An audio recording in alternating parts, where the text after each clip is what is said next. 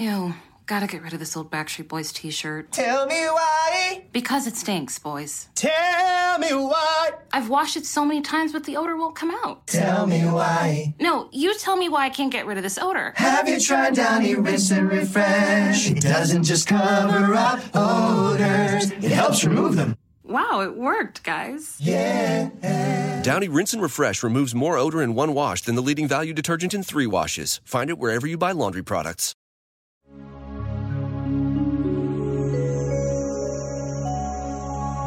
श्री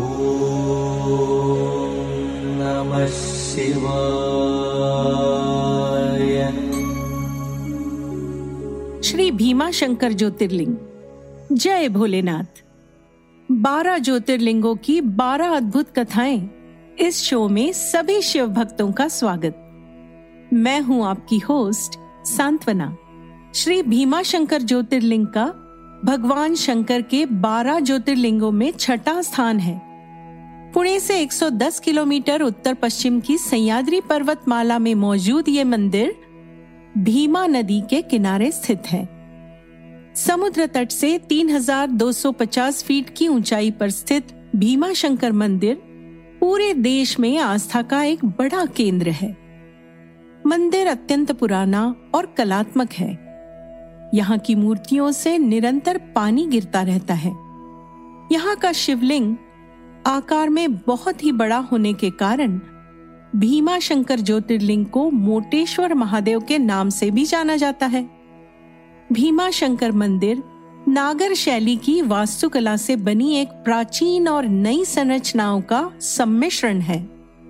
तो आइए अब जानते हैं भीमा शंकर ज्योतिर्लिंग के स्थापित होने की प्रचलित कहानी। रामायण काल में रावण के भाई कुंभकर्ण को एक पर्वत पर विहार करते समय कर्कटी नाम की एक युवती मिली। कुंभकर्ण उसके रूप और यौवन पर मोहित हो गया। उसने तुरंत ही करकटी से विवाह कर लिया। कुछ दिन वहीं बिताने के पश्चात वो लंका लौट आया। कर्कटी वहीं पर्वत पर रहने लगी। कुछ समय बाद कर्कटी ने एक पुत्र को जन्म दिया। उसने अपने पुत्र का नाम रखा भीम। भीम कामरूप प्रदेश में अपनी माँ के साथ रहता था। इधर लंका में राम रावण युद्ध छिड़ गया, जिसमें कुंभकर्ण मारा गया। वैसे तो भीम महाबली राक्षस राक्षस राज रावण के छोटे भाई कुंभकर्ण का पुत्र था, लेकिन उसे अपने पिता को देखने और उनसे मिलने का भाग्य प्राप्त नहीं हुआ। उसके होश संभालने के पूर्व ही भगवान राम के द्वारा कुंभकर्ण का वध किया गया था।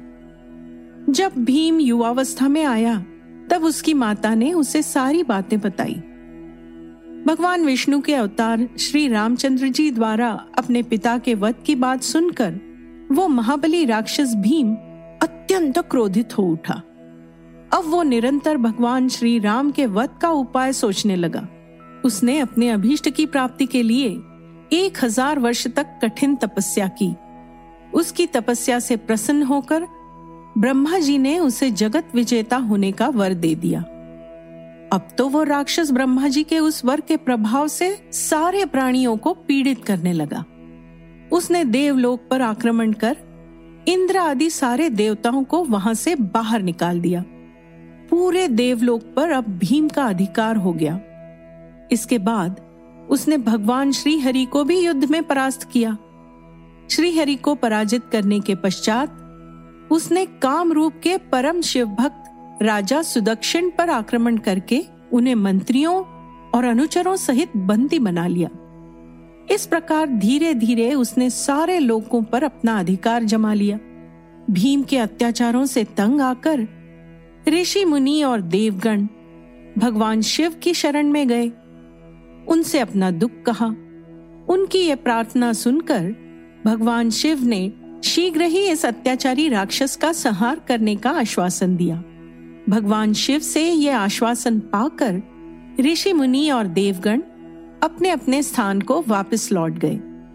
इधर राक्षस भीम के कारावास में पड़े हुए कामरूप नरेश सुदक्षिण राजा नियमित रूप से त्रिलोके शिव की आराधना करते थे। वे अपने सामने पार्थिव शिवलिंग रखकर अर्चना कर रहे थे। उन्हें ऐसा करते देख भीम ने उनसे पूजा का विधि जानने की चेष्टा की।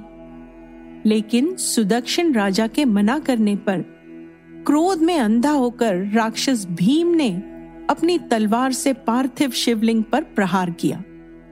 किंतु उसकी तलवार का स्पर्श उस लिंग से हो भी नहीं पाया कि उसके भीतर से साक्षात शंकर जी वहाँ प्रकट हो गए। उन्होंने अपनी हुंकार मात्र से ही उस राक्षस को वहीं जलाकर भस्म कर दिया। कालों के भी काल, भगवान महाकाल का ये अद्भुत कृत्य देखकर सारे ऋषि मुनि और देवगण वहाँ एक होकर उनकी स्तुति करने लगे। उन लोगों ने भगवान शिव से प्रार्थना की कि, महादेव, आप लोक कल्याणार्थ अब सदा के लिए यही निवास करें। ये क्षेत्र शास्त्रों में अपवित्र बताया गया है। आपके निवास से ये परम पवित्र पुण्य क्षेत्र बन जाएगा। कृपया आप यहीं रहें। भोलेनाथ ने इस प्रार्थना को स्वीकार किया और भीमा शंकर ज्योतिर्लिंग के रूप में यहाँ विराजित हुए। उनका ये ज्योतिर्लिंग भीम पर विजय पाने वाले भीमेश्वर के नाम से विख्यात हुआ। शिव पुराण में ये कथा पूरे विस्तार से दी गई है। इस ज्योतिर्लिंग की महिमा अमोघ है। क्या आप ये कथा पहले से जानते थे? आपके विचार हमें कमेंट में ज़रूर बताएँ। भीमा शंकर सहित अन्य सभी बारह ज्योतिर्लिंगों की कहानियाँ जानने के लिए सुनिए बिंज पॉट्स ऐप का ओरिजिनल शो, बारह ज्योतिर्लिंगों की बारह अद्भुत कथाएँ